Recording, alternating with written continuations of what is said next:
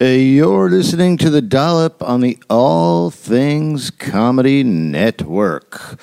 So, we're going to play uh, a podcast that we recorded in Europe. I'm not sure which one. It'll probably be in Amsterdam, uh, which is uh, about a bad man. and called it, quote, his jam patch. Jim eh? Pep. I'm the fucking hippo guy! Dave, okay. My name's Gary. My name's Gary. Wait. Is it for fun? And this is not going to become the Tiggly podcast. Okay. This is like anarchy! on a five-part coefficient. My room's a flame! Now hit him with the puppy. You both present sick arguments. No sleep till hippo! That's like the hippo. Action part. Hi, Gary. No. Nicely done, my friend.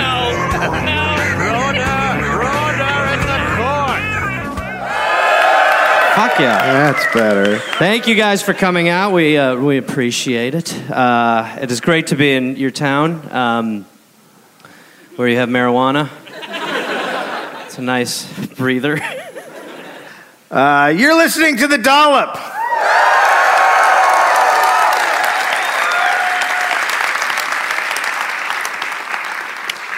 Uh, I just wanted to surprise you and let you know I got you some flowers.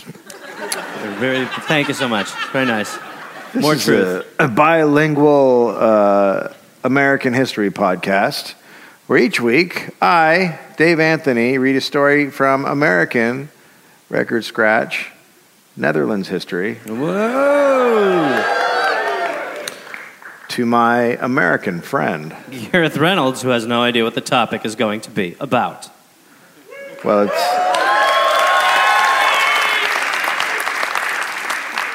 it's right here, and I learned today, uh, looking up these names and how to say them, that you guys just have weird spellings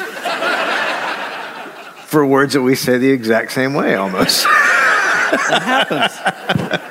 that happens. They do that in England. They love to throw a U in stuff. You're like, well, flavor doesn't need a U. They're like, we've added one, mate. We've got a U in flavor now, and they're fun. Uh, you want to do your announcement thing, or is it just going to go in? No, it'll just go in. Okay. Uh, that was a little bit of behind the scenes stuff. Ooh. This is exciting. What is it about? Who knows?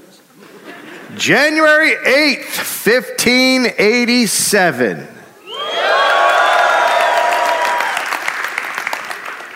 Who's nervous? Well, here we go. Uh, Jan Peterson Kuhn. Someone just Yelled shit. that was a guttural shit though. It wasn't like a it wasn't like a shit that was like, ah shit. It was like, oh shit. Wh- what's the name again? Uh, Jan Jan. Peterson Kuhn. Okay. That's a little bit different. We would have said Cohen, but you guys just forget about that E. Yep.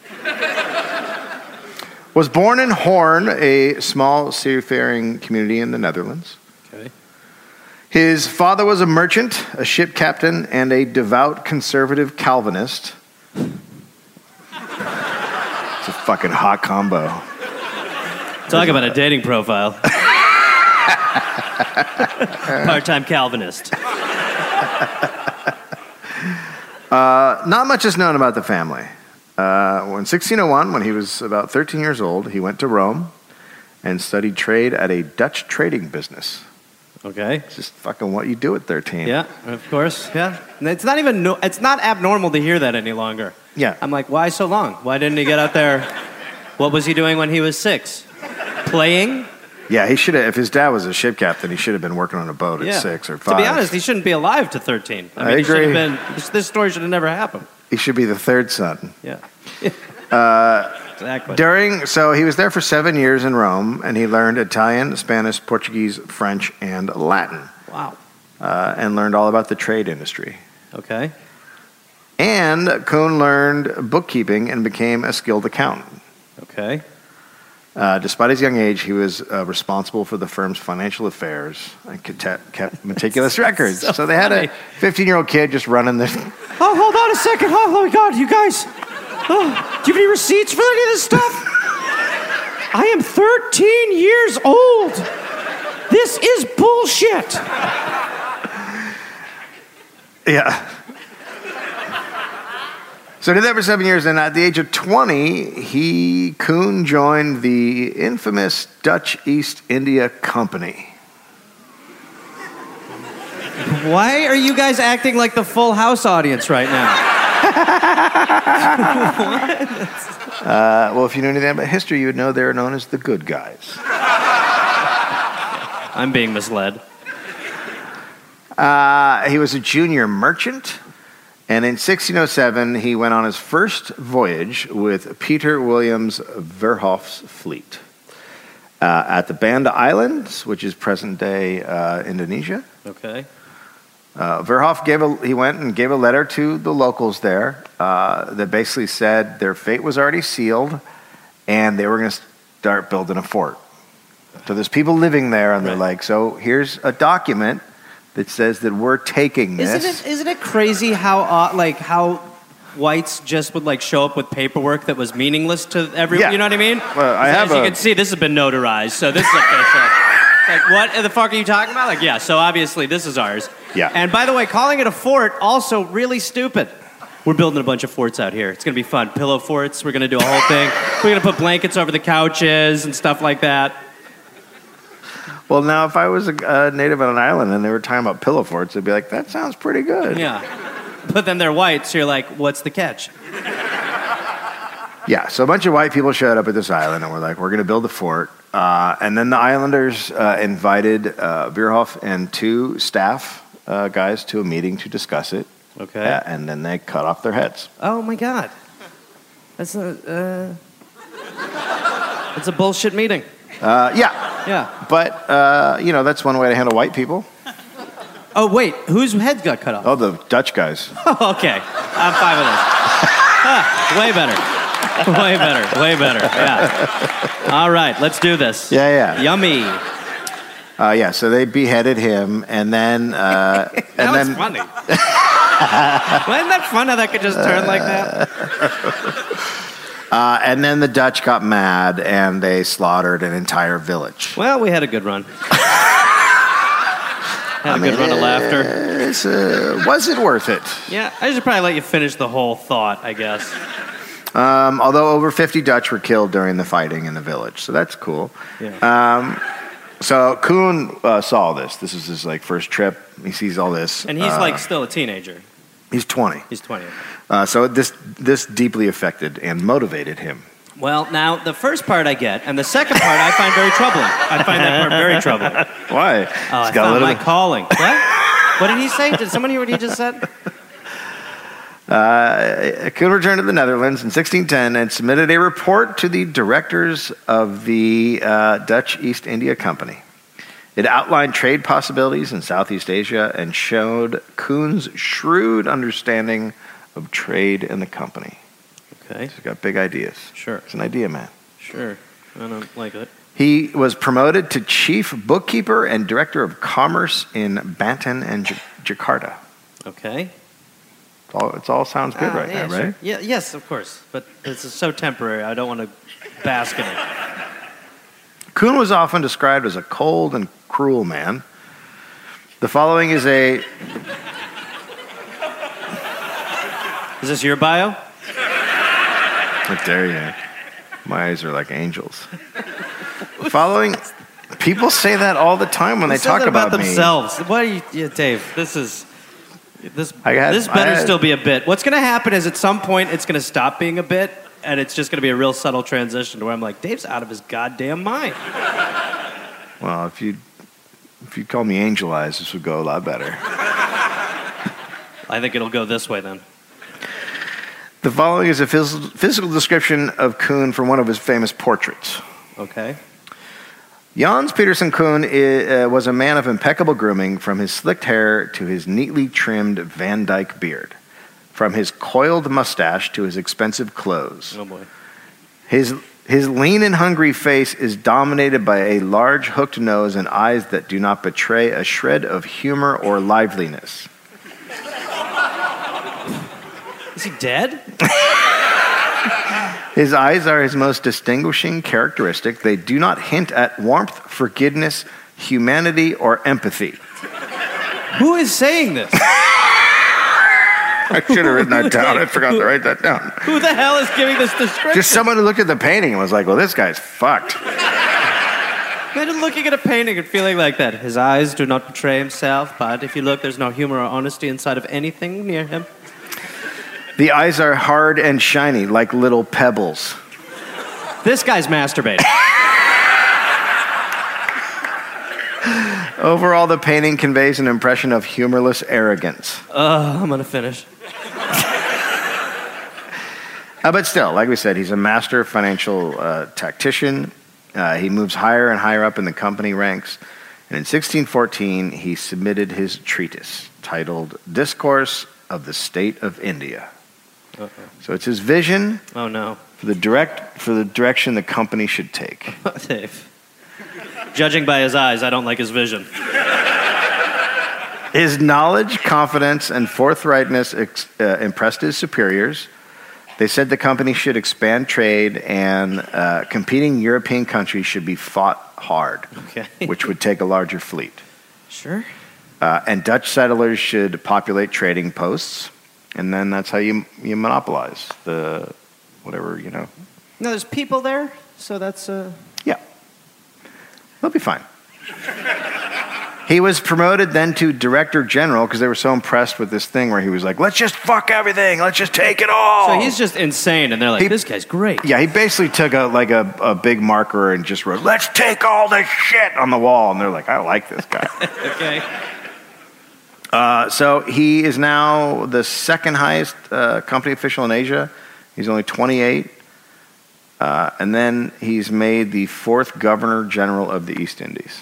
So he's Okay. fucking killing it. A little props to I this have guy a feeling he will be killing it. for a little props to this guy for uh, Nope. Kuhn claimed the spice trade was essential to the economic prosperity of the Netherlands and that the company's success would weaken Spain's ability to dominate territories in Asia. So the better the Netherlands are doing, the worse Spain is doing. Right. Same And as it's- today. Right. Right. Sure.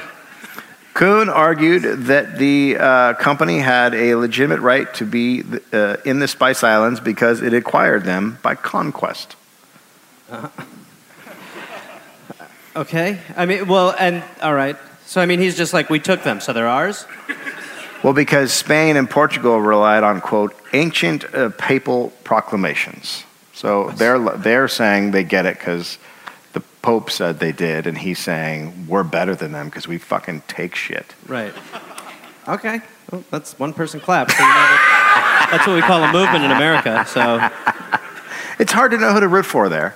yeah, I'm, I'm trying. Well, I know who I'm not rooting for. Uh, Kuhn demanded the company monopolize cloves, uh, mace. Uh, can I be right, or is that a change? Okay, Mace. mace. Is That's that a before they had change? pepper spray. You just threw it in someone's eyes like it was a leaf. Ha. Uh, and nutmeg. Nutmeg's a biggie. Sure. These guys love it Yeah. because it only grew in a really a small amount of areas. Nutmeg. Yeah, Okay. and cloves. They only grew in, on these islands. Sure. Okay. Yeah. yeah. I'm someone who's lived my life comfortably without nutmeg being a staple. So I, I go through about a pound of nutmeg a month. well, we are we are different. it's crazy. Oh yeah, I go to the nutmeg store, and That the guy guy's must be like- happy to every time oh, you my walk God. in. He's Oh, like, there he is. He's here. Thank God he's back. I was going to say, Is your pound, Mr. Anthony? Would you like a spoon?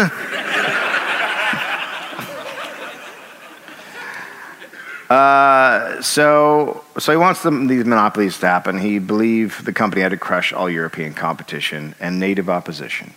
Mm-hmm. Uh, Kuhn proposes ideas to the highest authorities in the Netherlands. They thought it was fucking absurd. okay. Like, and Uh, if they're like, nut- they don't, they do not like this. Yeah, they all thought it was crazy. Like he's like, let's go to war, let's take everything, let's do this. Right. But he still convinced them to do it. Now, that may be because Kuhn considered any challenge to his position as a personal attack. He was known for treating all interactions as if it were a battle to the death, in only, which only one person could survive and win. So he's A good conversationalist. well, and he's he's the overreactor. He's he's, he's the, the guy, guy- yeah, the guy you start talking to, and then after a minute, you go, I don't want to talk anymore. yeah. I, yes. Okay. Sure. That's the guy. The guy. You He's just the guy don't- that's like, hey, you got a funny mustache. You're like, yeah, well, you're fat and stupid. It's like, all right, well, what is with this guy? This guy. He's an overreactor. Well, that seemed like it got personal. No, no, no. You're ca- that's what you. I'm. s- You're. I did both parts, but that you're the. I'm the guy. I'm the. Just keep going. Good boy. this is why you can't grow mustaches. By the way, Dave wears a head mic now, so I just want you guys to know. This is. uh Yep. Not sure what that has to do with anything.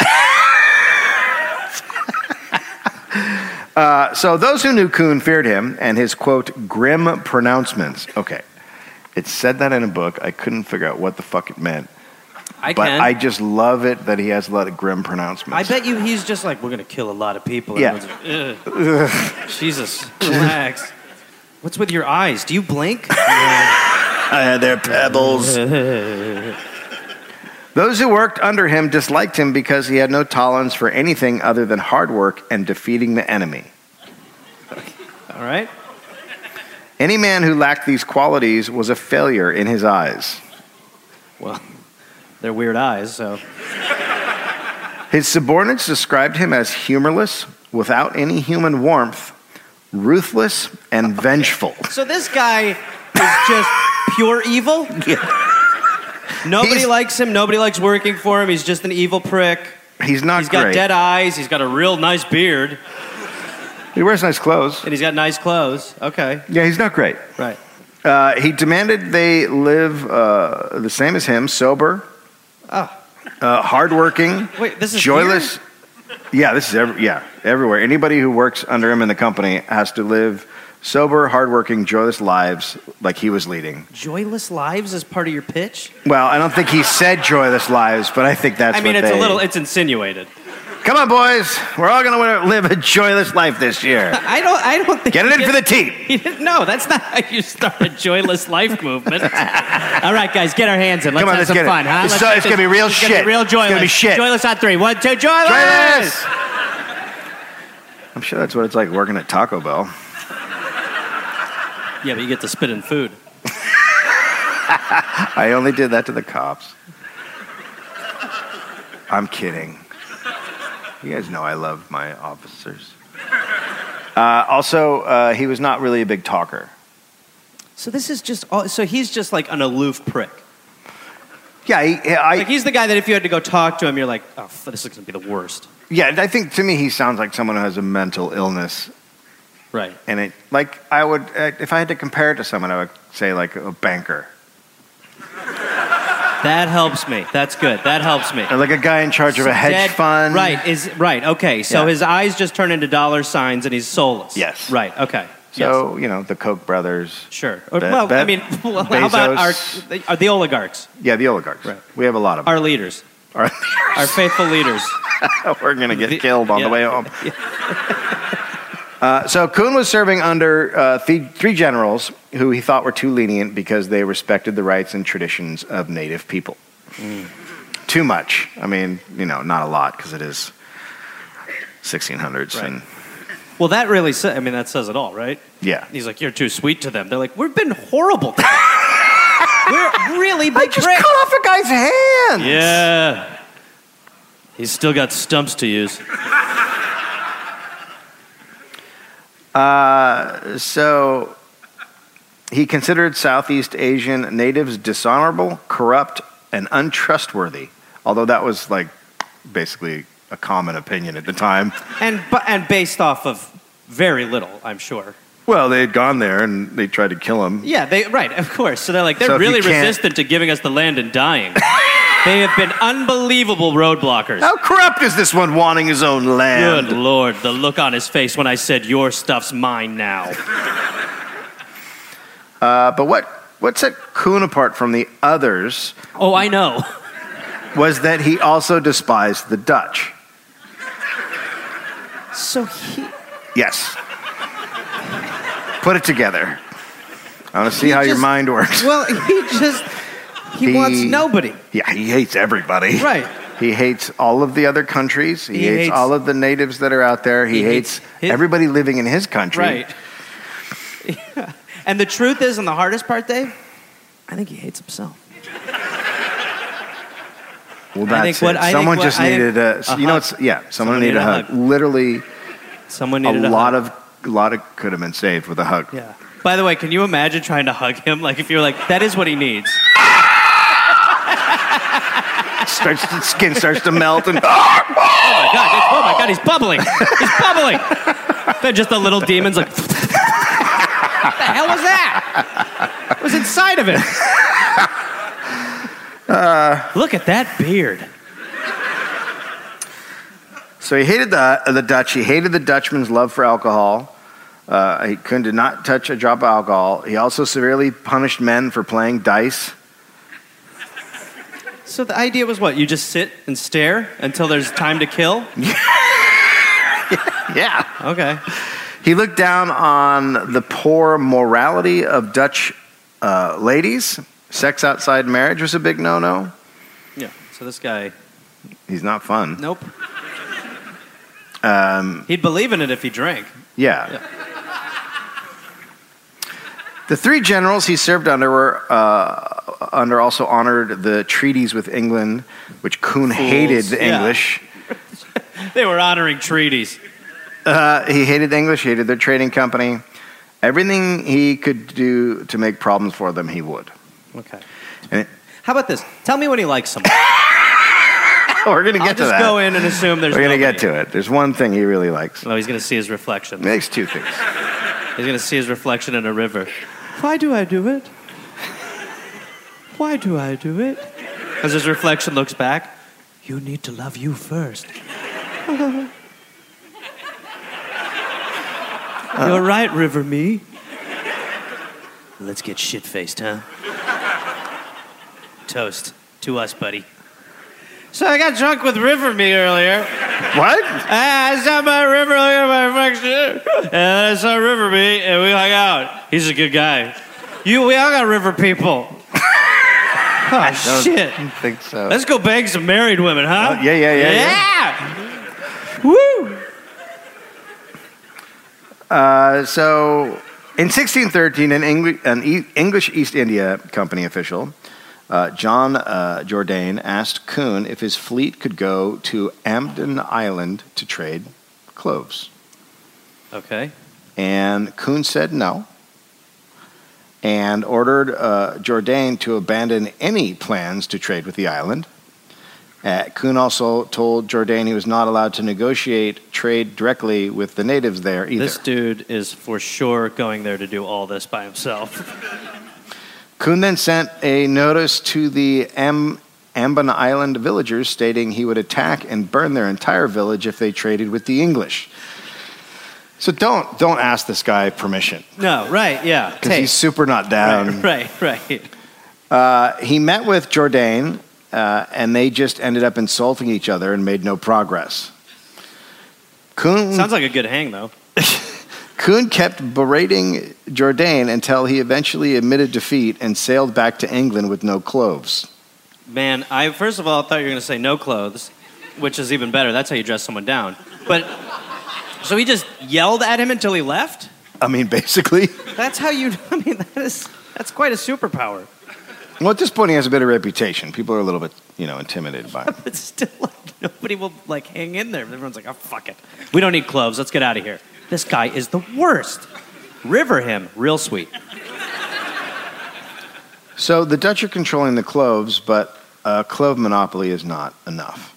He wanted to control all nutmeg trade in the Banda Islands. It's hard to not find these goals funny. Uh, it's just it's just hard to not be like like he's got all this ambition, like he's obviously an evil fucker, and it's over nutmeg. Gentlemen, we will own all the Hey, nutmeg. what was last part? You said something at the end. What did you say? Nutmeg? Nutmeg. We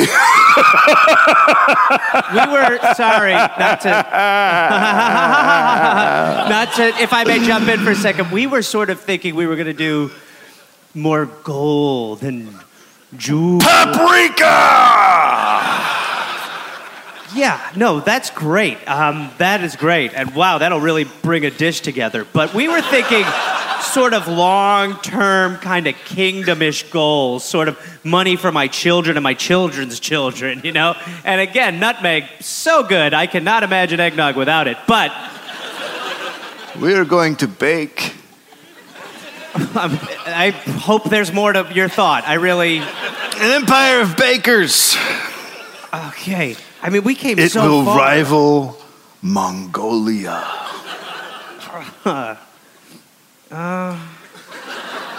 mean, I Think came about so, it. Yeah, I am. That's all I'm thinking about is like, I'm just thinking about what I left because I mean, I just left like a regular life, you know, and uh, yeah. wait, Without wait. nutmeg. yeah. Well, and I Now got, you have it all. no, I no, no, no, no. Boats full. Yeah, that's just. I mean, my wife is really gonna be pissed. I mean, she's really she's gonna be furious, honestly.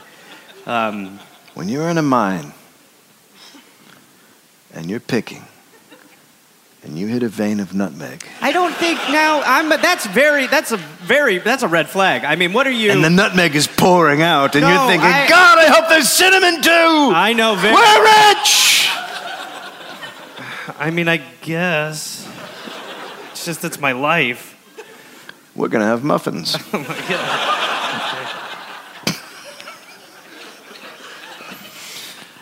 Uh, So he wants to control the nutmeg. Uh, so the Banda, Tony Soprano of spice. so the Banda Islands. It's the this is the only country in the world that has nutmeg.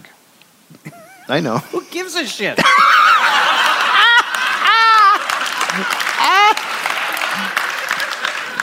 I should have looked it up, but I think if I if I recall correctly, it, it helps preserve stuff, right? right. Can we just act like that's a thing to make this yeah. Yeah, to that's make this right. make more sense? Yeah, yeah. Without nutmeg, your nutmeg goes bad. So local merchants from two islands um, traded with English merchants. And in 1615, uh, General uh, Gerard uh, Reinst, a uh, Dutch East India Company, uh, oh, that's not the right word.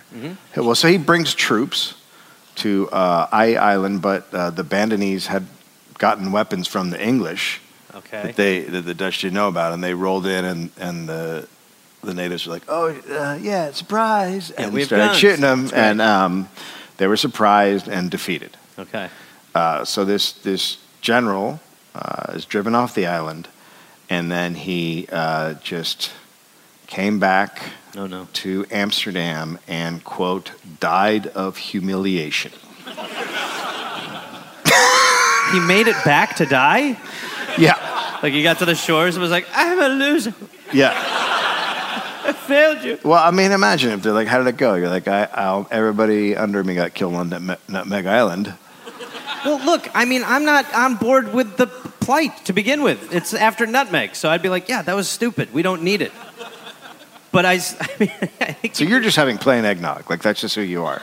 Yeah, yeah, yeah. I mean, I'll be You're just very. comfortable. gonna slam some eggnog without nutmeg. I'll figure it out. wow, I yeah. guess. Uh, do you shit on a Christmas tree? Like, what are horrible things you do at Christmas time? Dave, that's not fair. that's a leap. I don't know. Kuhn was uh, infuriated by the lack of foresight. He sent a message to the High Council in the Netherlands. Quote, the English want to reap what we have sowed, and they brag that they are free to do so because their, their king has authority of the Netherlands nation. So he's angry that the Netherlands are working, you know, they're working with the English. Right. He Yeah. does not care for it. Okay. So sent, second Dutch fleet is sent to invade the island a year later. Kuhn wrote a letter to English troops stationed there. Quote, if any slaughter of men happened, the Dutch will not be culpable. So I used to How have a can you friend say in that? college. I used to have a friend in college, Jesse, uh, Jesse Aguilar, and we would uh, we drink, and on nights when we would drink tequila, he would line up the tequila shots, and he'd look at me and he'd go, "Okay, so remember, I'm not responsible for what I do on tequila." and then we drink, and and he, it's yeah. the same thing, Right. It really is. Because he, it turns out he was Uh-huh. still responsible. Right. Yeah. It's a terrible omen to be like, hey, your night's about to suck. I'm go- gonna go crazy. Uh, by now, Kuhn had a frightening reputation, so the English just bailed. Well, at least the He's- English are consistent. They have. He sends a note saying, "Hey, look, if if I massacre Uh, you guys, so- not my fault." So beautifully English. And then they're like, What does it "Oh, say? But it's very rude. In what way? He says, if we. He's threatening us very. He says, if we stay here, he'll kill us. We must go. Carry me. The last part I'm not doing. Hurry. Uh, so they left the, the Bandanese to fend for themselves. And when the Dutch arrived, they just took over. Uh, and uh, there's a fort that the English had built, and, they, and the Dutch renamed it Fort Revenge. So they're like Lord of the Flies level intelligent. Uh, and then, so Kuhn wanted uh, Run Island, uh, the only other nutmeg producing island. This so he wrote to real. the Netherlands Council, quote, if by night and day proud thieves broke into your house, who were not ashamed of any robbery or other offense, how would you defend your property against them without having recourse to maltreatment? Isn't that the letter that the natives should be writing to him? Yeah, I mean, that's a he point. has that thing where he like calls you out on his flaws. yes. It's just like, I hate when you get angry. It's like, you are shouting right now. This is what the English are doing against you and the Mukala, Mu, Muluk, Mulukas. Holy Mulukas? shit, what just happened? Mulukas. Do you have a stroke? Oh, It's a hard word. Consequently, we are surprised to receive instructions not to do them bodily harm. If the English have this privilege above all other nations, it must be nice to be an Englishman. So Wait. he doesn't like that he can't just kill English people.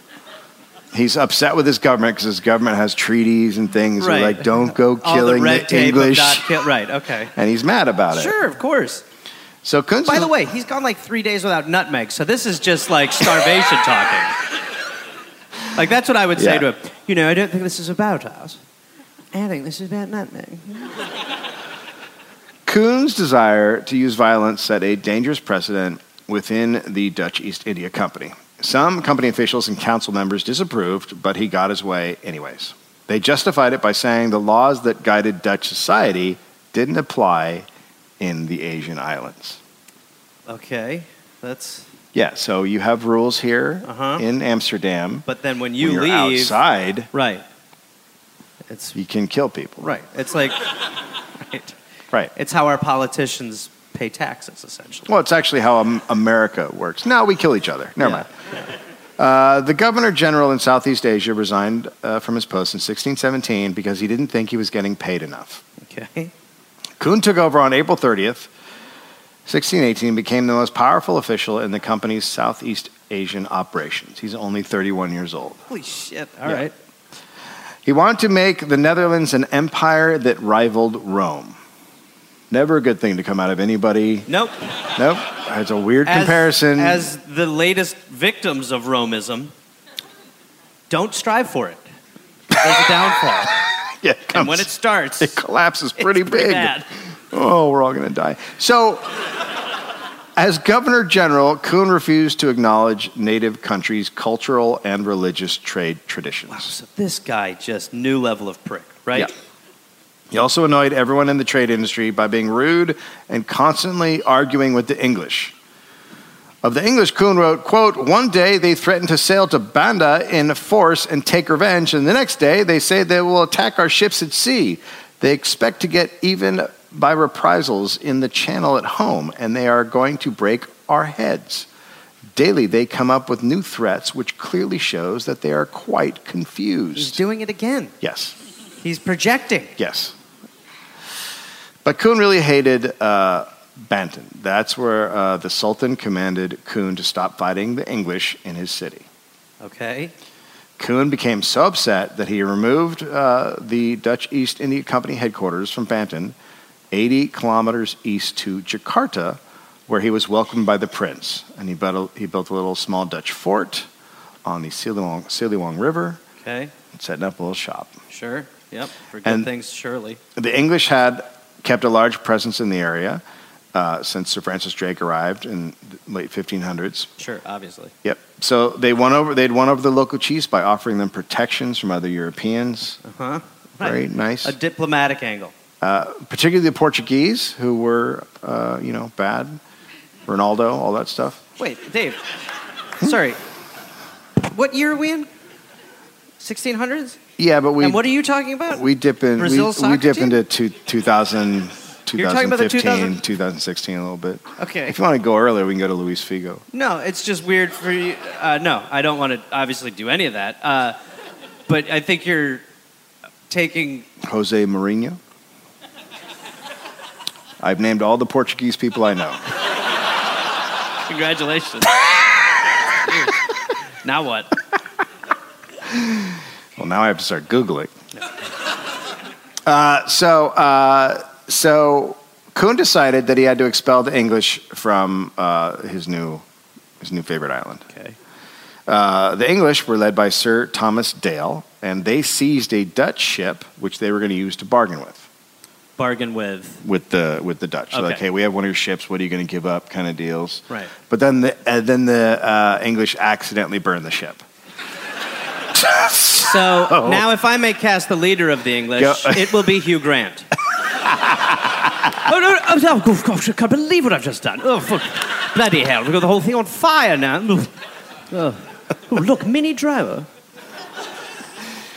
So Kuhn ordered that a small. Ow, how did they light it on fire on accident? The, there's no, okay. no- nothing that Just- says why. Sure. Uh, Kuhn ordered that a small English factory be nearby be burned down, and Sir Thomas Dale demanded that Kuhn surrender. Okay, but there's no reason yet, right? Well, yeah, they're just kind of having a standoff. Okay. Uh, but Kuhn is outmanned. Okay. Uh, still, he refuses, and then fighting breaks out on January second, sixteen nineteen. Cannons are shot. Uh, you know, Smoky Harbor, big, big fighting. Sure. Uh, hundreds of innocent people are torn apart by uh, splintered wood. Just good times. Yeah, no, for sure. Good good stuff. Um, the Dutch are losing the fight. Sorry. It's tough, yeah. Uh, the next morning, three more armed English ships arrived, and Kuhn ordered his men in Jakarta to defend the English depot and then signals all of his ships to leave. He goes, let's get out of here. Kuhn does? Yeah. Okay. So he had never backed down from a fight before. Right. So he is humiliated, which just makes him more angry. It's a shame. It's tough. So he regroups in Malucas and put together a stronger fleet with ships from other Dutch training posts in the area. Uh, he's frustrated by the lack of backup that's coming from the Netherlands, and he wrote to the council. Oh, here we go. This dude, uh, just get a pen out of his hand for fuck's sake. And now see what has happened. He's like the old lady who writes into the paper. cars are going so much faster now. There's a dog next door and he won't stop barking. I'm sick of handbags. What? You heard me. What was the last? I'm tired of handbags. You put them on your arm, not your hand. Maybe your wrist. Just carry your stuff. No, I didn't expect to be investigated. Yeah, it's weird when people actually listen to what you're saying. Yeah. Yeah, And so what I always thought I wanted was to be heard. but And then the second I was, I realized I don't even know what I'm talking about. yeah. Yeah. That's what it is. I'm sick of being talked to. Okay. Dear paper. Okay. Yeah. Uh, so here's his letter. And now we see what has happened. I swear to you that the company has no enemies who more hinder and harm it here than the ignorance and thoughtless, thoughtlessness which reigns among your excellencies and defies understanding. Now, these are his bosses. Yeah, I mean, what are you are just like, dude, get the fuck out of here. He's constantly sending letters just shitting all over his bosses. and they're like, oh, we've got to help him. yeah, they're, they're all, just they so always go like, intimidated. ah, but he's, Right. yeah. Yeah. I mean, he's coon. He's killing people for us. Right. So luckily, Sir Thomas Dale, the English guy, is a complete idiot. Good, good, good, good. We've got our hero. So when Kuhn took, so when Kuhn fled, he should have pursued him because he had him outmanned right. and But outgunned. instead, he was like, "Haha, fancy a cup of tea. right. He stayed in Jakarta, Right. and then he attacked the Dutch fort, um, and then internal conflicts start happening between the local forces. Like there's a bunch of different, you know, people there, Right. Groups. Sure. So the French and Prince and English start fighting over how to, defi- to divide the spoils after the Dutch leave. Okay. And then the main sultan brought in his fleet to ensure neither the British or the prince could benefit after the Dutch lo- lost. Okay. So it's three co- three people now fighting over the spoils. Okay. And then they start And fighting. again, the spoils are nutmeg. yes. Right. just want to Right. hit that nail That's- one more time, just to remind everybody before That's anyone right. gets too invested in what we're talking about. That's right. This is nutmeg. Yes. Uh, and so then the, the Dutch roll in and they're able to regain their ground. Okay. Right. Uh, so then the English flee. The English are just not good at this. No. Uh, the English flee as the, Quick, light our boats on fire. the English took off as the Sultan's fleets tried to overthrow the local prince. So Kun comes back to Jakarta in May. He marches in thousands of troops into the fort, and on May 28, 1619, ordered an attack on the locals. Okay. And the prince is like, dude, I, I, well, I asked you to come and I thought we were buddies. And he's like, oh, I don't care. I'm I Dutch. don't have buddies. yeah, I'm here for the spice. Right. And we're the so, Spice Boys. so the prince is a mad and he sends his troops to fight the Dutch, but they just easily kill him. Okay. So things worked out for the prince. Yeah. Yep. So Kun conquered a, th- a 3,000 per- uh, person village, burned down almost all the buildings. Uh, he's totally in control of Jakarta, uh, which became the Dutch East India Company's regional headquarters. Okay. Uh, it was renamed Batavia after the Batavi tribe of the Roman Empire, which he believed were the ancestors of the Dutch people. So he is way in on the Rome thing. Yeah, he's Yeah. deep fucking in. He's, Right. Yeah. Mm-hmm. We have those guys in America now. uh, he was also pursued again by Jourdain. Okay. So Jourdain came, comes back. Uh, he had sailed off after the, the first fighting happened right. to fix his ships. Uh huh. Uh, and then he rolled back in. How much? How much time in between? Uh, I don't, you know, I don't know. It's, it's, there's Not like- too much. there- Not too much, but like a month or so. Like Oh, there's okay, some it's not much. definite. Yeah, Yeah, yeah, there's some time in between. But he had to go fix his ships. Also, uh, Dale had also gone to fix his ships because they've been fighting with the locals. Sure. Well, Dale keeps lighting his on fire. Yeah. Um, so they found uh, Jourdain uh, off uh, Patani Island and attacked him. And Jourdain's losing really bad. So he comes out on deck and he starts waving a white flag of surrender. Uh-huh. Sure. And, And the that- Dutch Dutch go ahead and just shoot him. Sure. Right. oh, hurry! He's got a flag.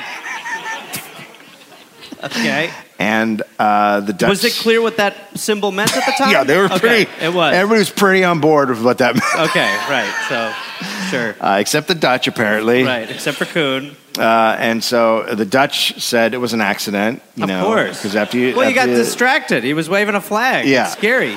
And the English said, "quote The Flemings spying him most treacherously and cruelly shot at him with a musket." Okay. So they knew it was pretty obvious what had happened. Right. They just killed him. Cool. So Kuhn wanted. Uh, so now Kuhn's got Batavia, as he calls it, uh, and he wants it to be modeled after Amsterdam.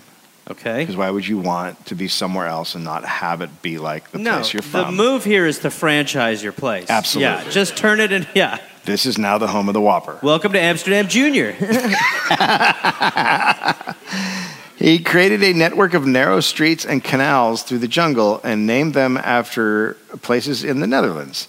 He even had the canals lined with flowering tamarind trees, designed closely built brick quarters, and constructed classic Dutch drawbridges to make it seem really like home for Dutch traders. so he just misses home. I guess. It's a just lot such a of work. weird thing to do. Yeah, it's very weird to be like, we're going to make where I live. It's Great, right? But I guess that he wants he wants Dutch traders to come down, so make it more like home. Sure.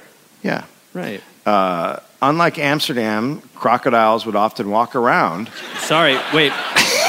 well, that's. This is. There, there's a problem here. There's a big problem here. But man, that would be a crazy cool addition to this city. if, if they were Not just, with the weed you smoked here. No way. oh, cool. Oh, my leg. Uh, okay, so there's a difference. there's there's some differences for There's sure. crocodiles. um, occasionally, crocodiles would just enter houses. Sure, sure, sure, sure. For Um, sure. As cor- of course they would. So with that kind of thing, and there's other animals. Obviously, there's a lot of fear and stress associated with living in Batavia. Yes. Right. Uh, but Batavia is just a, a trading post with nomadic merchants. the Dutch immigrants Kuhn wanted never actually arrived. So he did all this to All like, that work. entice people to come live there, Yeah. and they were like, "Yeah, it's great. There's just crocodiles, so it's a really stupid move." And again, you're after nutmeg. Yeah, this is all despite him. It looks really cool. Yeah, You know? no, absolutely. Uh, Batavia has a is a notoriously unhealthy place to live at this point, and everyone knows it. Dutch sailors said that the quote that quote it was not a place for the sick to heal, but for healthy men to fall ill and die. well, s- someone's got a slogan for the billboard. well, and why is that? Just because There's you know the, it's not just that, but there's the fevers and the sicknesses. And, Oh, okay, you know, it's so- a jungle. You know, it's not. I keep thinking of like this very beautiful Amsterdam place. Well, I and in mean, reality, there's yeah, it's still a jungle. Jungle it's fever. Amsterdam in the jungle. Right. Well, now that I Well, we like. have a movie. Now that I We like. have a I like movie. that a lot. So tropical dis- diseases were not uh, familiar to European doctors, and they're rampant there. Mortality rates are very high, particularly due to malaria. The Dutch were unaware that malaria was transmitted by mosquitoes. Mm, that must have been vexing. And Batavia was surrounded by tropical swamps dense with mosquitoes. People died so often in the Batavia colony that the hospital was known as the death pit. My guess is that wasn't a marketing strategy. No, we're calling it the death pit, Ooh, that. um, where you go to die slowly. Unless a crocodile comes in, drags you away. how about this Yes. backup pitch? Hospital. Huh? I don't know why Says it someone all. would go there. I, if I Well- saw a death pit, I'd be like, that's interesting. That's weird. See, I'm the guy who's gonna go. I don't want to go there. I'm I'm looking for a hospital. That's why I think that would work so well. You know, I love Death Pit. I think if hospital's taken, you know, if someone already has that, Have you ever seen a man shit blood until he dies? I'm gonna get out of here. I'm gonna get moving. I don't want to do this any longer. Because I'm So- thinking about putting up a bar too. All right, I'm back in. Let's talk. I uh, Uh, couldn't complain there weren't enough women in Batavia. well, what does it matter if there are women? He's a, such a prick. Everybody likes fucking. Even I the feel like ba- this guy doesn't. I even feel the like bad this guy would ones. only fuck nutmeg. Oh no, he fucks. He or fucks. I feel like he would fuck someone named Meg and.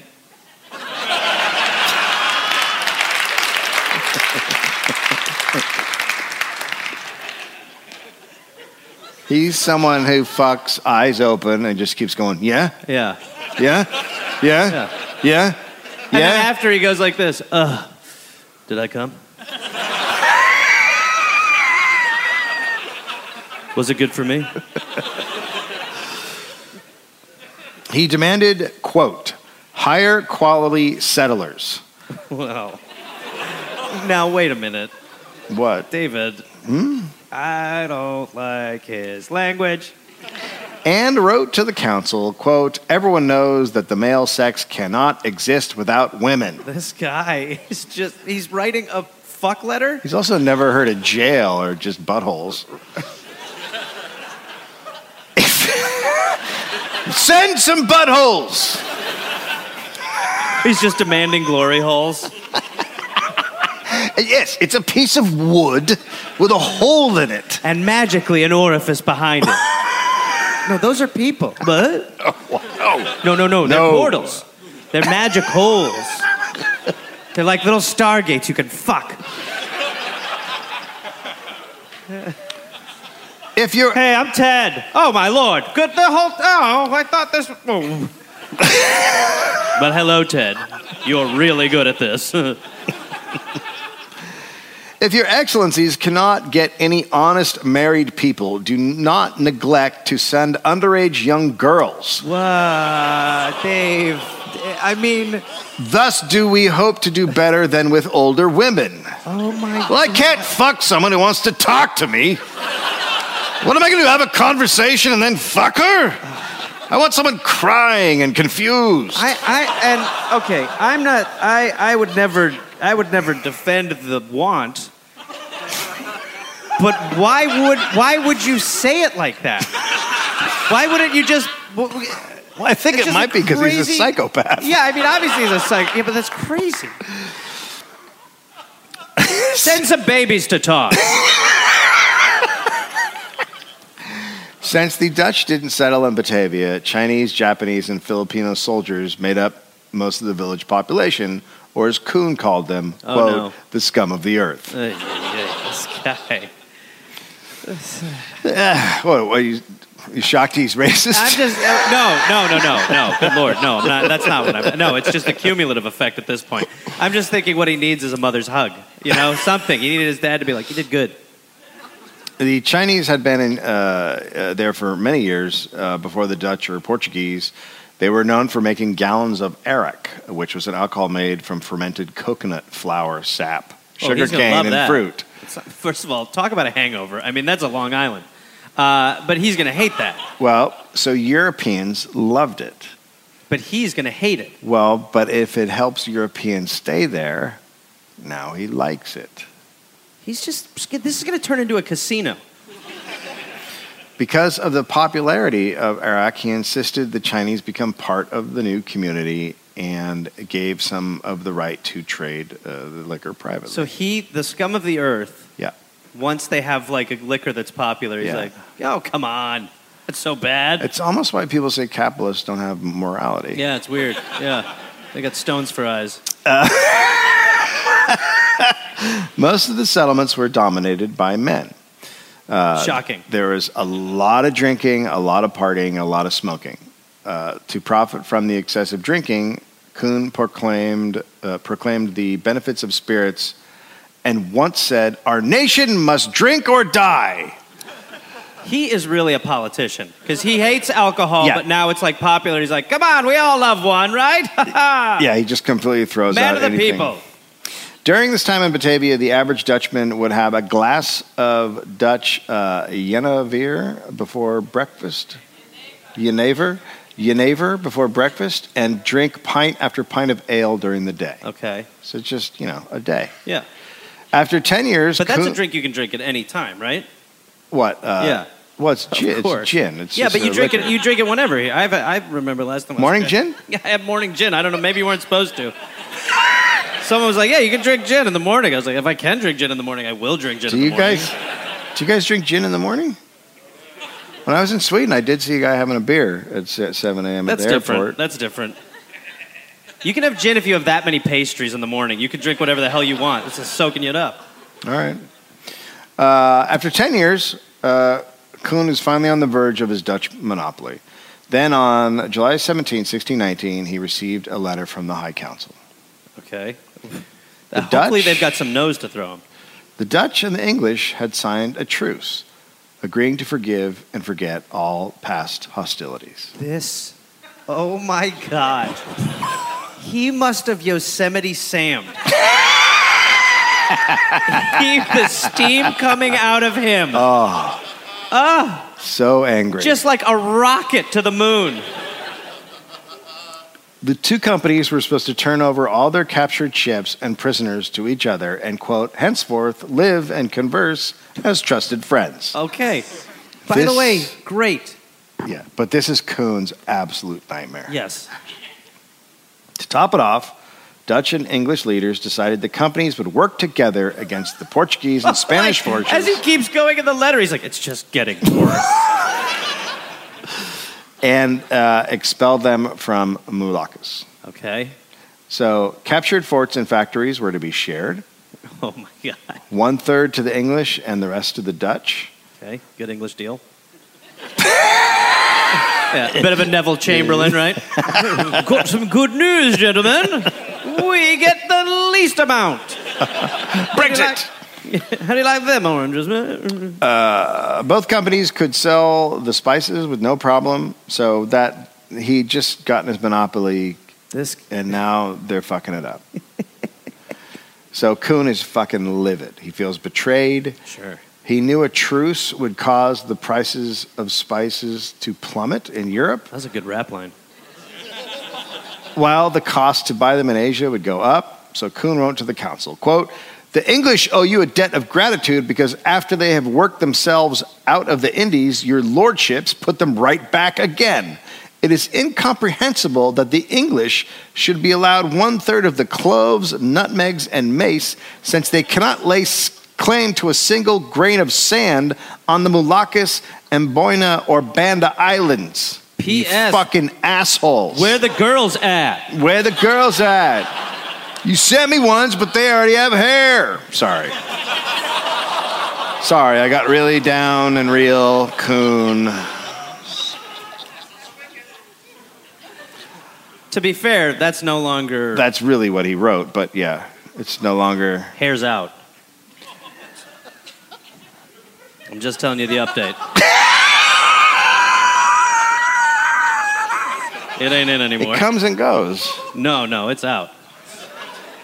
No, we're all grade oneing it now. We're all. Don't. I'm not fucking crazy. This is the reality. I'm out there. You gotta have clippers or you die. Keep going. But the DI company was so. po- How long does that take? Huh? Well, this this is not where we're going. I just want to. I just want to see Jose with just like a little shaved. I'll tell Dad you- said this is what we're doing now. here's here's the best. So, because sometimes Jose has trouble cleaning himself because he's got what we call abs. Uh, when he goes to like get like cleaned up, like he goes to this little groomer, they will shave his ass. and it is the gift that keeps on giving. It is tremendous. No, they. We took Larry to the groomer and they shaved a. Uh, it looks like a heart around his butthole. Well, that's the extra step. Must have been February.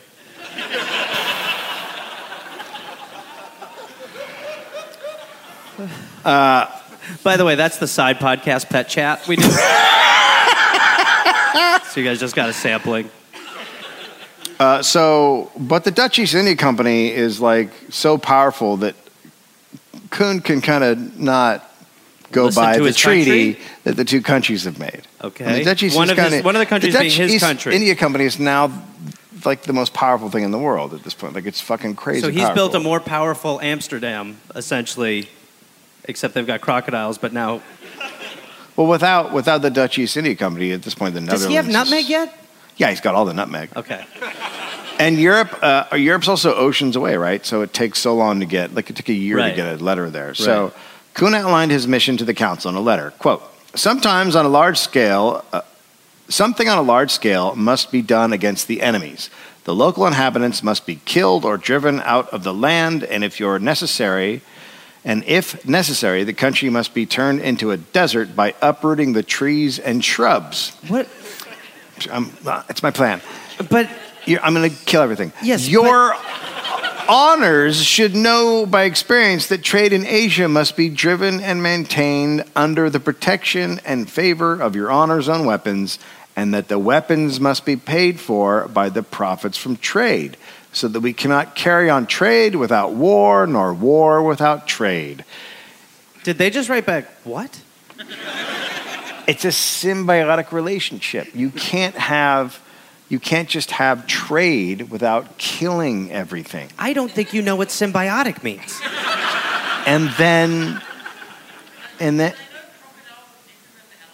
Sir, are you mic'd? what the fuck just happened?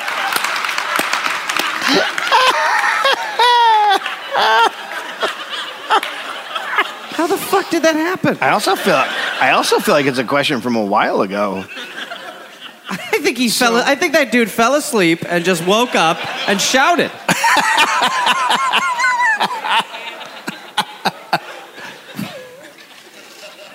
How is he as loud as us? I don't know. Some people, yeah. I, I'm, I'm the guy that people are always like, what? Yeah. You're sorry? Yeah. No, listen. Here's Are the you? best way to apologize. Stop talking to us. Yes, so he's saying that you need war to have trade and trade to have war. He's literally Right. just writing that down as if that's like, yeah, this is what it is. This Yeah. is the thing. But he's also, I mean, he's gone fully rogue. Yeah, he's gonna he's justifying what he's about to do. I'm sorry?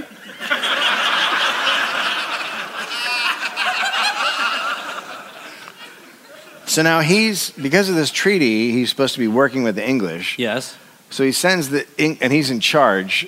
So he, of the Dutch, East- so he sends the English to different places to do different things.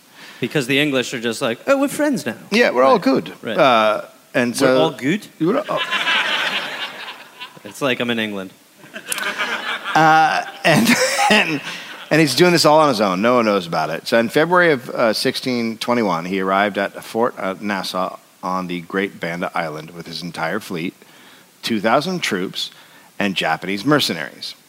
This was where young Kuhn saw his former captain get killed. And remember at the very beginning, the beheadings. Yep. So Kuhn, Remember when that was just like a funny moment? Like, oh, finally, got one over on the whites. and here we are.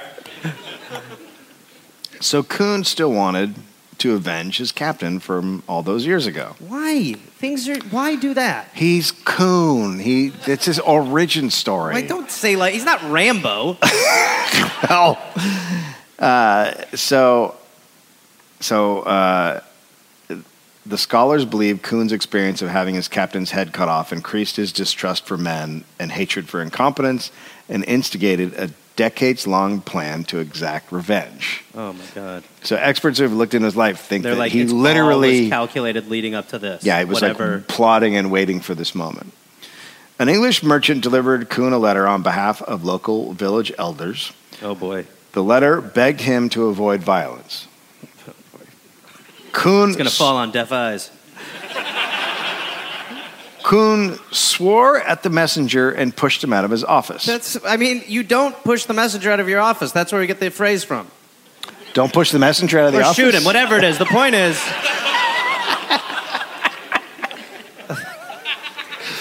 Come on now, don't push the messenger out of your office. you've heard the phrase. Don't push the messenger. I'll shoot him. Well, that's going to be the new one. do not do that. That's the new line. Uh, so the island is uh, dense forest. Uh, villagers lived in and around inaccessible mountains. So Kuhn bribed some locals and visiting European merchants to betray their comrades and undermine local defenses. Cool. Kuhn's troops seized control of the island settlements. In doing this, Kuhn lost only six men, while the native population suffered immense casualties. A group of native leaders asked to meet with Kuhn. They're like, "Can we talk? That's This is not great." no. Can By we the way, it wasn't that how the that wasn't that how the, guys With the got messenger guy? beheaded. wasn't Uh, that supposed to be a talk? They brought offerings as a sign of their sincerity. Oh, that's just Kuhn then demanded they surrender all their weapons, destroy their forts, cede sovereignty over the islands, donate a tenth of all nutmeg produced each year. what is it used for? What are they doing? Like what? Like is it is it like a, is it a cure all? What does it do? What is the thing that nutmeg does that I'm completely Just, missing? it's just for uh, it's ju- Eggnog. what it- yeah, what it- do you guys use nutmeg? It is a preservative, so I was right. I was right. Yeah. Yeah, it's a preservative. So at this time, at Wait, I mean, we talked about it in the pies. Remember the pie episode? Uh, I'll never forget the pie episode. So at this time, that's really important Pre- because preservation of food, there's but no nutmeg keeps your food. Okay, sure. So, you sprinkle it on your ham, it lasts for six months. and then you can sell a pastry in the morning.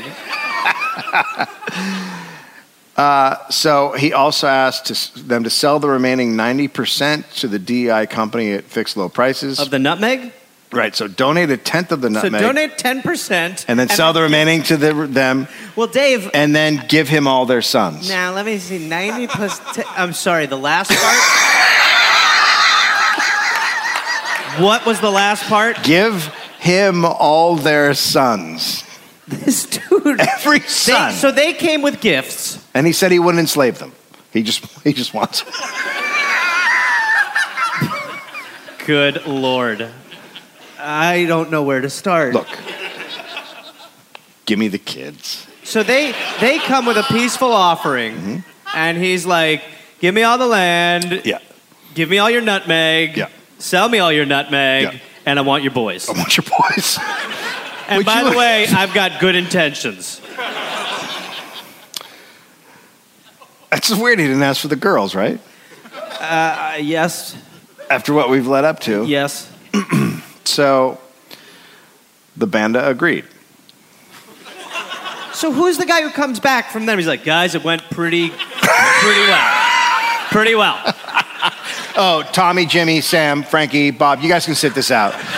Why, Dad? Not now. Though You're on the bench for a minute. We'll get. To, we're gonna put a pin in you real quick. But I want to let you know the good news. We're only giving away 10% of the net make, and 10%. selling 90%. So we're out, and We we, are have to out. leave. And uh, now that brings me back to you, boys. You're not ours anymore. You know that guy who's crazy with the weird eyes, and the nice beard? You work for him now. Work for him. he, He promised said- everything was going to be on the up and up. He actually said you guys can call him dad. Yeah, call him dad. All right. Or pop, pop. And uh, gentlemen, I think uh, that's how we close. Now bring on the English. Because I'm on fire right now. All right. So the band agree, and then they go back and then disappear into the mountains. Well, and in a way, Smartest a wise move. move. Smartest move. Yeah. Right? yeah, yeah. Th- I mean, it's essentially if you analogize the American experience right now, that's the situation we're in, and we're the band, and we just need to get the fuck out. Just be like, all We're right. talking about, uh, uh, Americans need I'm to talking get about out? you and me Oh specifically. yeah, yeah. Yes. No, I'm not. Yeah, I, Yeah. let's not. I don't want the rest of them to come with us. Well, whatever it is, as long as we're like, all right, we can't win here. Let's just. Uh, You guys, America's going to be so much better when all the people like me and Gareth leave, and then all the crazy people are left. The be- it will become a reality show. It'll be like this Thursday on America. and we'll just be like watching, like, oh wow, that's crazy. I used to live there. Uh, So right, so they don't deliver the hostages. They don't deliver their kids and the weapons. They just go into the mountains. So Kuhn wrote, "quote They are an indolent people of which little good can be expected." Whatever. Well, they wouldn't give them. They pro- They said yes to giving them the kids, and then they didn't. Yeah. Like, how do you trust someone like that? yeah, no, it's true. It's really unfair too. So then Kuhn just waited. He what? He waited. Waited for what? Well, sure enough, Mm, armed Bandanese ambushed Dutch East in- India Company patrols, okay. which he knew was going to happen. He was waiting for it. He immediately crushed them and gained control of the island. So he waited for them to make the move. See, you just had to keep going. He captured 45 native leaders. he was so Jesus brutal Christ. to them that many of his own men refused to comply with his orders because they were repulsed by the extreme That's- violence. That's crazy. For that time, If for you someone can to make be a- so vile, yeah, if you can make a, a European, if you can make a white guy be in like an island no. full of brown people feel nauseous, Yeah, you're out of your fucking mind. Yeah, you, in a in a time where everyone's out of their mi- out of Yeah, their mind. yeah. they're going. You're fucking nuts. like Meg. The majority of the population were beaten to death, beheaded, Jesus burned, Christ. or impaled. What a week. Some, some of the men were killed for refusing Kuhn- for refusing Kuhn's orders. So Dutch guys are and the Dutch soldiers are like, I don't want to do that, and he's, And he's killing, killing them. them. killing them too. Uh, and off- Minorly redeeming. An officer said, quote, things are carried on in such a criminal and murderous way that the blood of the poor people's cries to heaven for revenge. Lieutenant Nicholas Van Wart, which is a sad name. quote, six Japanese soldiers were ordered inside. So they're mercenaries, right? Uh huh. And with their sharp swords, they beheaded and quartered the eight chief Orange Kaya and then beheaded and quartered 36 others. Oh my god. When you're, when you're quartering a guy, what's going on in your head? It's about to go off. The music? Wait. The song? No, if it, wait, wait, if you're quartering someone. Yeah, if you're cutting someone in a Yeah. quarter, are you just like, what? I don't know what I'm going to do later. Like, what are you fucking I thinking? can't get in the head of a quarterer.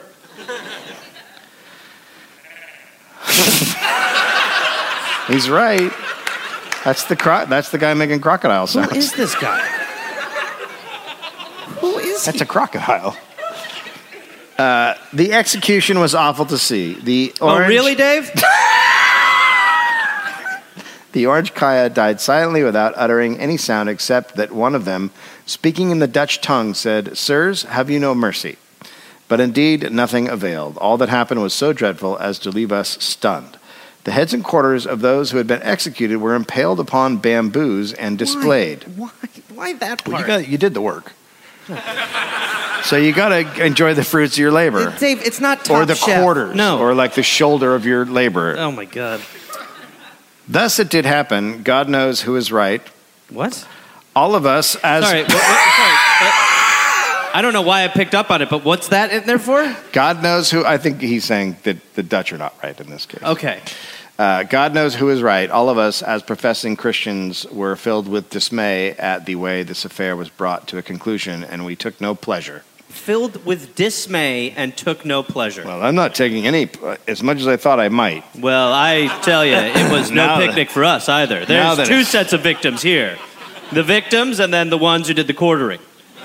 I'll never shake the memory. Oh, I'm not going to be able to look at nutmeg for a week. Mm. Kuhn wasn't done. good to hear.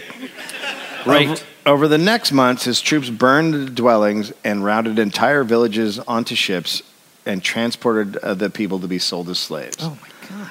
Most children included uh, died of disease and starvation during the voyage. The population went from about 15,000 to less than 1,000. Kuhn now had the nickname the Butcher of Banda. Cool. Congratulations to your hero, your native He killed 14, or he killed or enslaved 14,000 people. Yeah, I mean, he just took the, this is what Yes, it's a massacre. popularly known as genocide. Yeah. In the popular in the popular word, people. Kuhn seized all English uh, on the Banda Islands, also. So there's also the English guys that were around. Okay. He tortured them, shackled them, and put them uh, in ship holds as prisoners.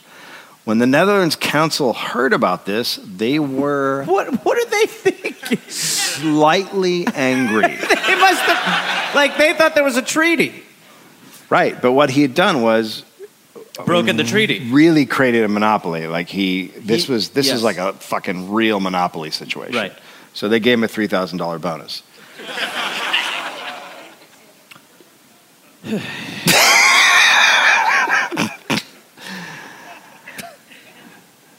I was expecting it to go the other way. I'm not going to lie. Yeah, I yeah, thought they were no, gonna that, be like, I, I think that this I- is ludicrous. yeah, yeah, yeah. But instead, they're like, how could you have nailed this so hard? he had secured the world supply of nutmeg and mace. The- I know it preserves things. I still, this is stupid. The Dutch East. Uh, What does the mace do? I Keep don't- the nutmeg good? It's, I'm sure it says Sam. I'm sure it's a preservative of some kind. Uh, the Dutch East India Company finally had the monopoly Kuhn dreamed of. Uh, the conquered territories became a money making machine. Nope. Kuhn ordered the destruction of three fourths of nutmeg trees He, wait, what? What? to Why? artificially raise prices.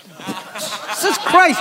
Think, now owns all of it, so he's price Jesus. Well, you're done. You fucking kill a whole people, and then you're like, how can I keep making money? So nutmeg is oil. Yeah. Okay. uh, he divided the land into dozens of three acre parcels called Perkin and allotted them to Dutch planters. Since there were no Bandanese to work the fields now, they had to bring in slaves from other territories. just, God, it's just, it's just so. Uh, the, It's the- nice that- to see this that's- happen to you. This is nice to see. This is refreshing. There's just that point where you're like, wow, oh, fuck, the, ah. We needed some of those guys. We remember all those people we killed Oh, Jesus, that's where your head's at, right? because Yeah. then they have to go to another island to I fucking. know, yeah, it really is going to be a chore for them. Poor guys, yeah. Really sucks now for them. I just, I just, because then you know how much money we're gonna lose going over there to the other island and enslaving other people to bring them here. God damn it, we just did not think that one out. Of the enslavement, Kuhn said, quote, May not a man in Europe do what he likes with his cattle? What a relatable quote. Yeah. What is he? Who? What is? Huh? No, not time for beer. What? He's talking about the slaves. Yeah. And he says, May not a man in Europe do what he likes with his cattle? Great. I'm really clear on it now. He's saying you can do whatever he wants with his slaves, just like he does with a Ah. cow. Okay. Good. Thank you for clarifying. Dutch plantation owners enjoyed the luxurious slave owning colonial life as growers in many other European imperial lands did. According to historians, living, here, living there at the time was most comparable to that of the lives of George Washington or Thomas Jefferson in Virginia, USA. Who uh, are American icons Thank you. and heroes? right? Yep. Who did not do anything bad. Nope. Nope. Not in our history books. You got to look pretty deep to find out that stuff, Dave. That's right. For the next two centuries, I people- always like to look at George Washington as the guy whose mouth was a hall of horrors and was killed because his friends drained him of blood. so you're really shattering the image of a hero for me, Dave. For the next two centuries, people all over the world uh, either bought nutmeg from the Dutch East India Company or didn't have it. So, th- like, they created a monopoly that lasted for two centuries. The company would destroy hundreds of nutmeg trees to inflate prices all the time. Dutch planters are some of the wealthiest in the world. Dutch colonial rule covered all aspects of life. Laws regulated clone, clothes worn by Clones? There'll be no Clones. cloning. One of each of you. That's it. That's the cap. Except for Kuhn. We're going to have five of him. He's great. It's going to be like multiplicity. Multiplicity? That's right. The Michael Keaton film. from from which year? Uh, that'll be probably about 1996. I think you're way. Andy late. McDowell, directed I- by Harold Ramis. Oh, that's like eighty. It's like a copy of a copy. No, it's not 87. Come on, get grow up, asshole. So uh, they regulated clothes depending on his or her level of employment, down to the type of shoe buckle. Only baptized Christians could wear shoes, and the wives of Dutch merchants paraded around town with parasols, attended by a circle of their slaves to publicly indicate their status. Oh, In 1960, sorry, in 1623, well, well, same difference. In 1623, Kuhn returned to the Netherlands and was appointed head of the uh, Dutch East Assholes. India Company chamber in his hometown of Horn. In Amsterdam, he bought a large mansion and settled into a comfortable life of a wealthy gentleman. Now, here's what I'm worried about, Dave. I'm worried that nothing bad happens to this man. He married.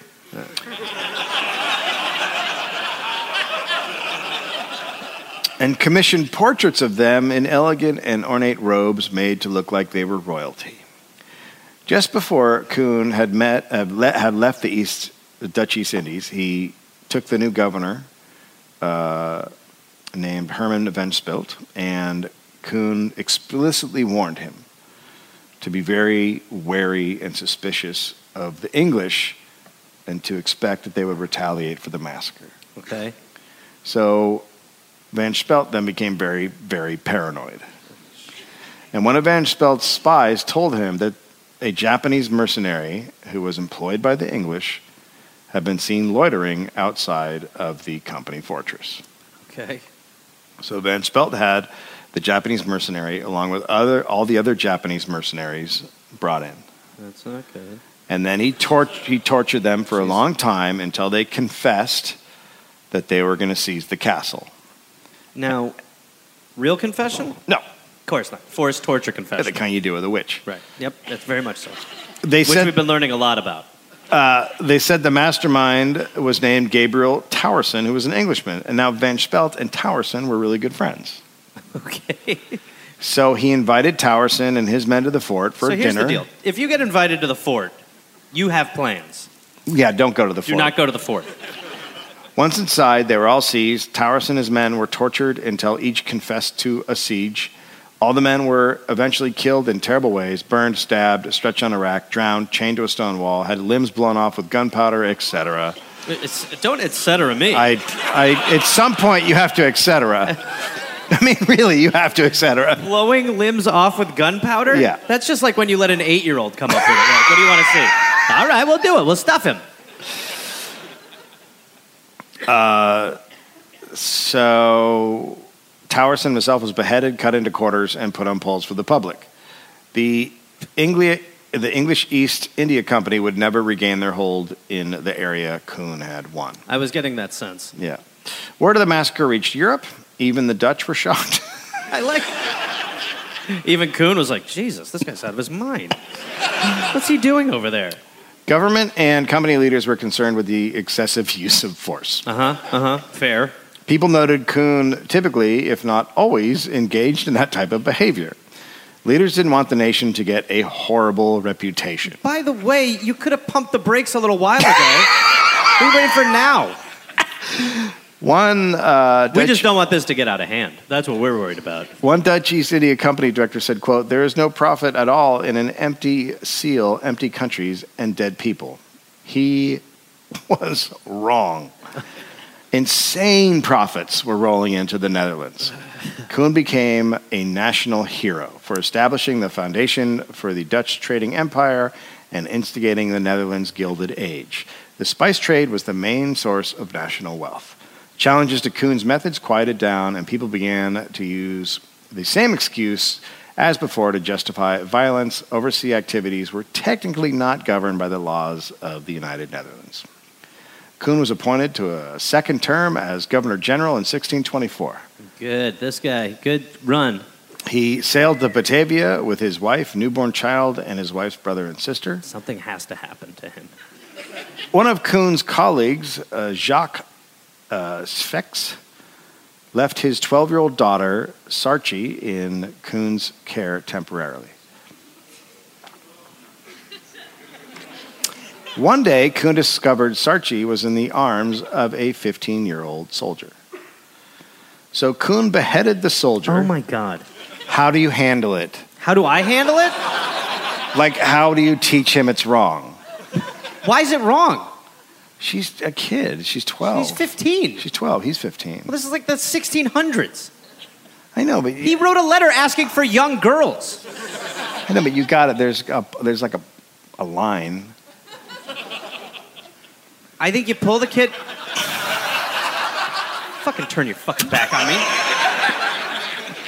I think there's a line, and you say, hey, look, uh, you know, uh, may- maybe there's too much of an age gap. Wait until you guys get a little bit older. But, you know, that's young love, and I get it. I mean, you've got some emotions, new things are happening in your body, your body's changing, and you're starting to find romantic feelings in the uh, opposite gender. And I understand that, but. In reality, what you need to do right now is just take a minute and kind of figure out who you are, what you are, what you want. And then maybe in five years, you guys can revisit this. By the way, I'm going to cut your head off.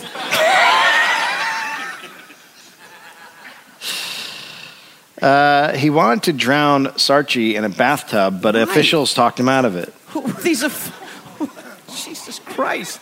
Look, have you ever Look have you what? ever had to have you ever had to take care of someone else's kids? There's a lot of pressure.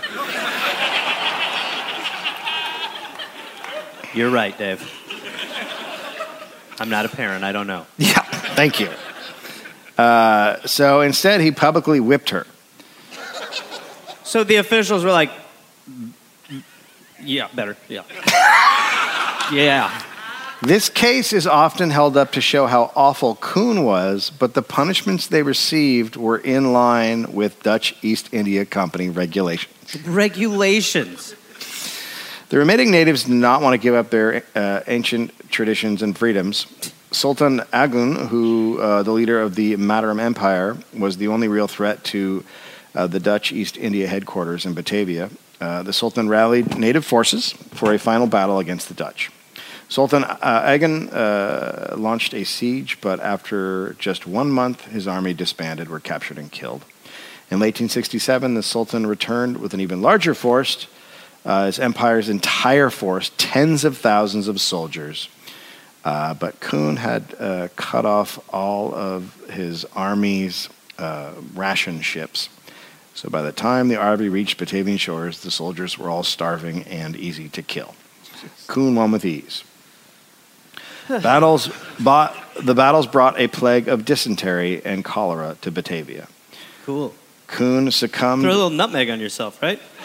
Takes rid of that. Kuhn succumbed to what was probably dysentery and died on September 20th, 1629, at just 42 years old. I'll take it. I'll take it. I'll take it. It's not.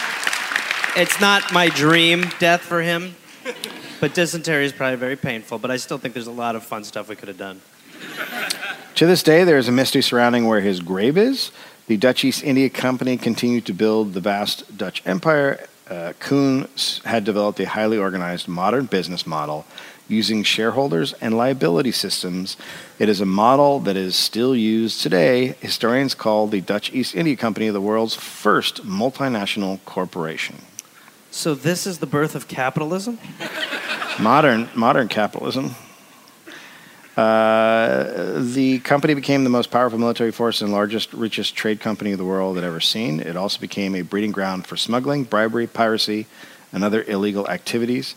Eventually, officials only made decisions that directly benefited themselves.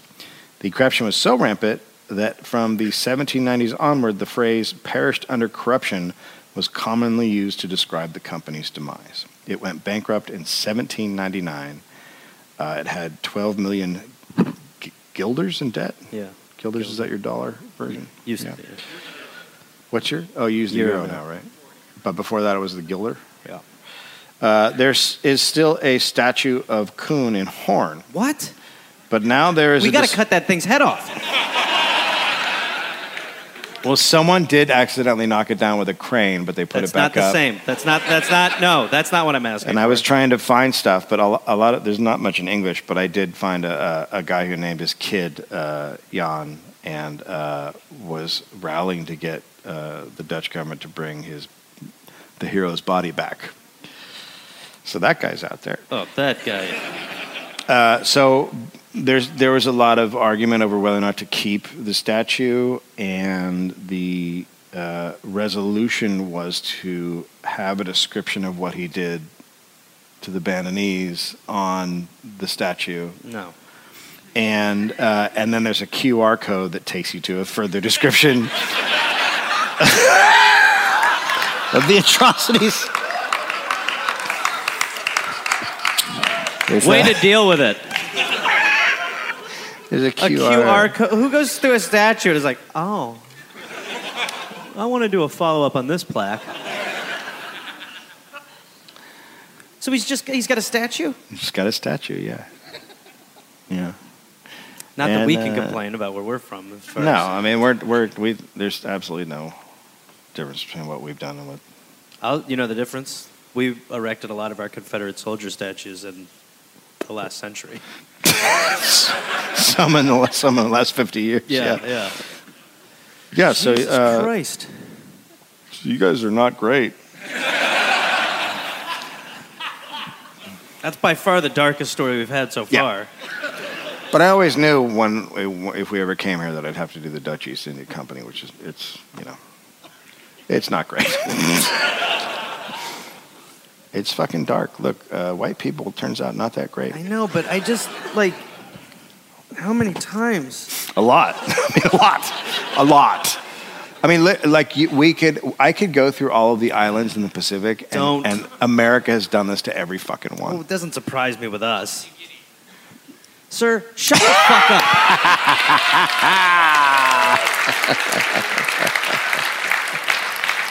it's like we're taping two and a half men, and he's like, I'm the sun. shut up. I don't care if you swallowed a fucking lavalier, shut your mouth. no, shut up. Jesus, we're at the end. Talked eight times.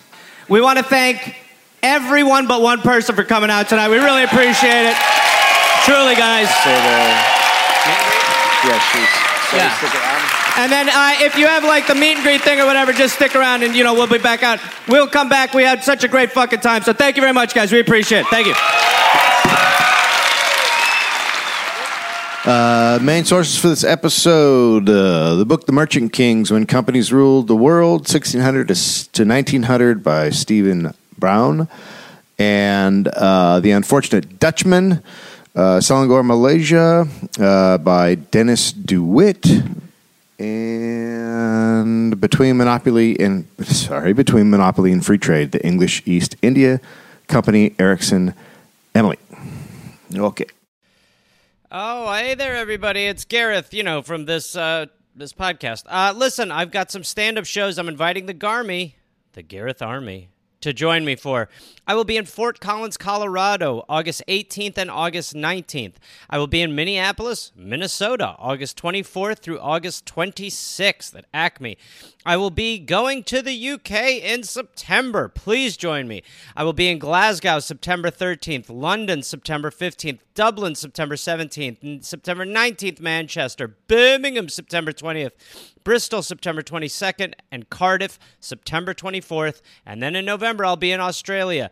November 10th, almost sold out, I think. I'll be in Melbourne, Australia. Then I will be in Northbridge, Australia on November 15th, Adelaide November 16th, Canberra, November 17th, Brisbane, November 18th, and then I will be in uh, Sydney on November 24th. Go to GarethReynolds.com for tickets. Garmy, let's get at it after it. Let's see you there. Hey there, people listening to the Dollop. Uh, this is Gareth. Yes, this same guy. I listen. I have a new podcast called "We're Here to Help" that I'm doing with my friend Jake Johnson. It's basically a call and advice show where we don't say that we're professionals because we aren't, but we try to help people with problems that are important to them. You can listen to it wherever you listen to podcasts, and it is out right now. So go listen to "We're Here to Help" with Jake and Gareth. We're here to help with Gareth and Jake. I don't remember how we did it, but either way, fun half hour comes out Tuesday, August 22nd, and the episodes will be out every Tuesday and Friday. We're here to help.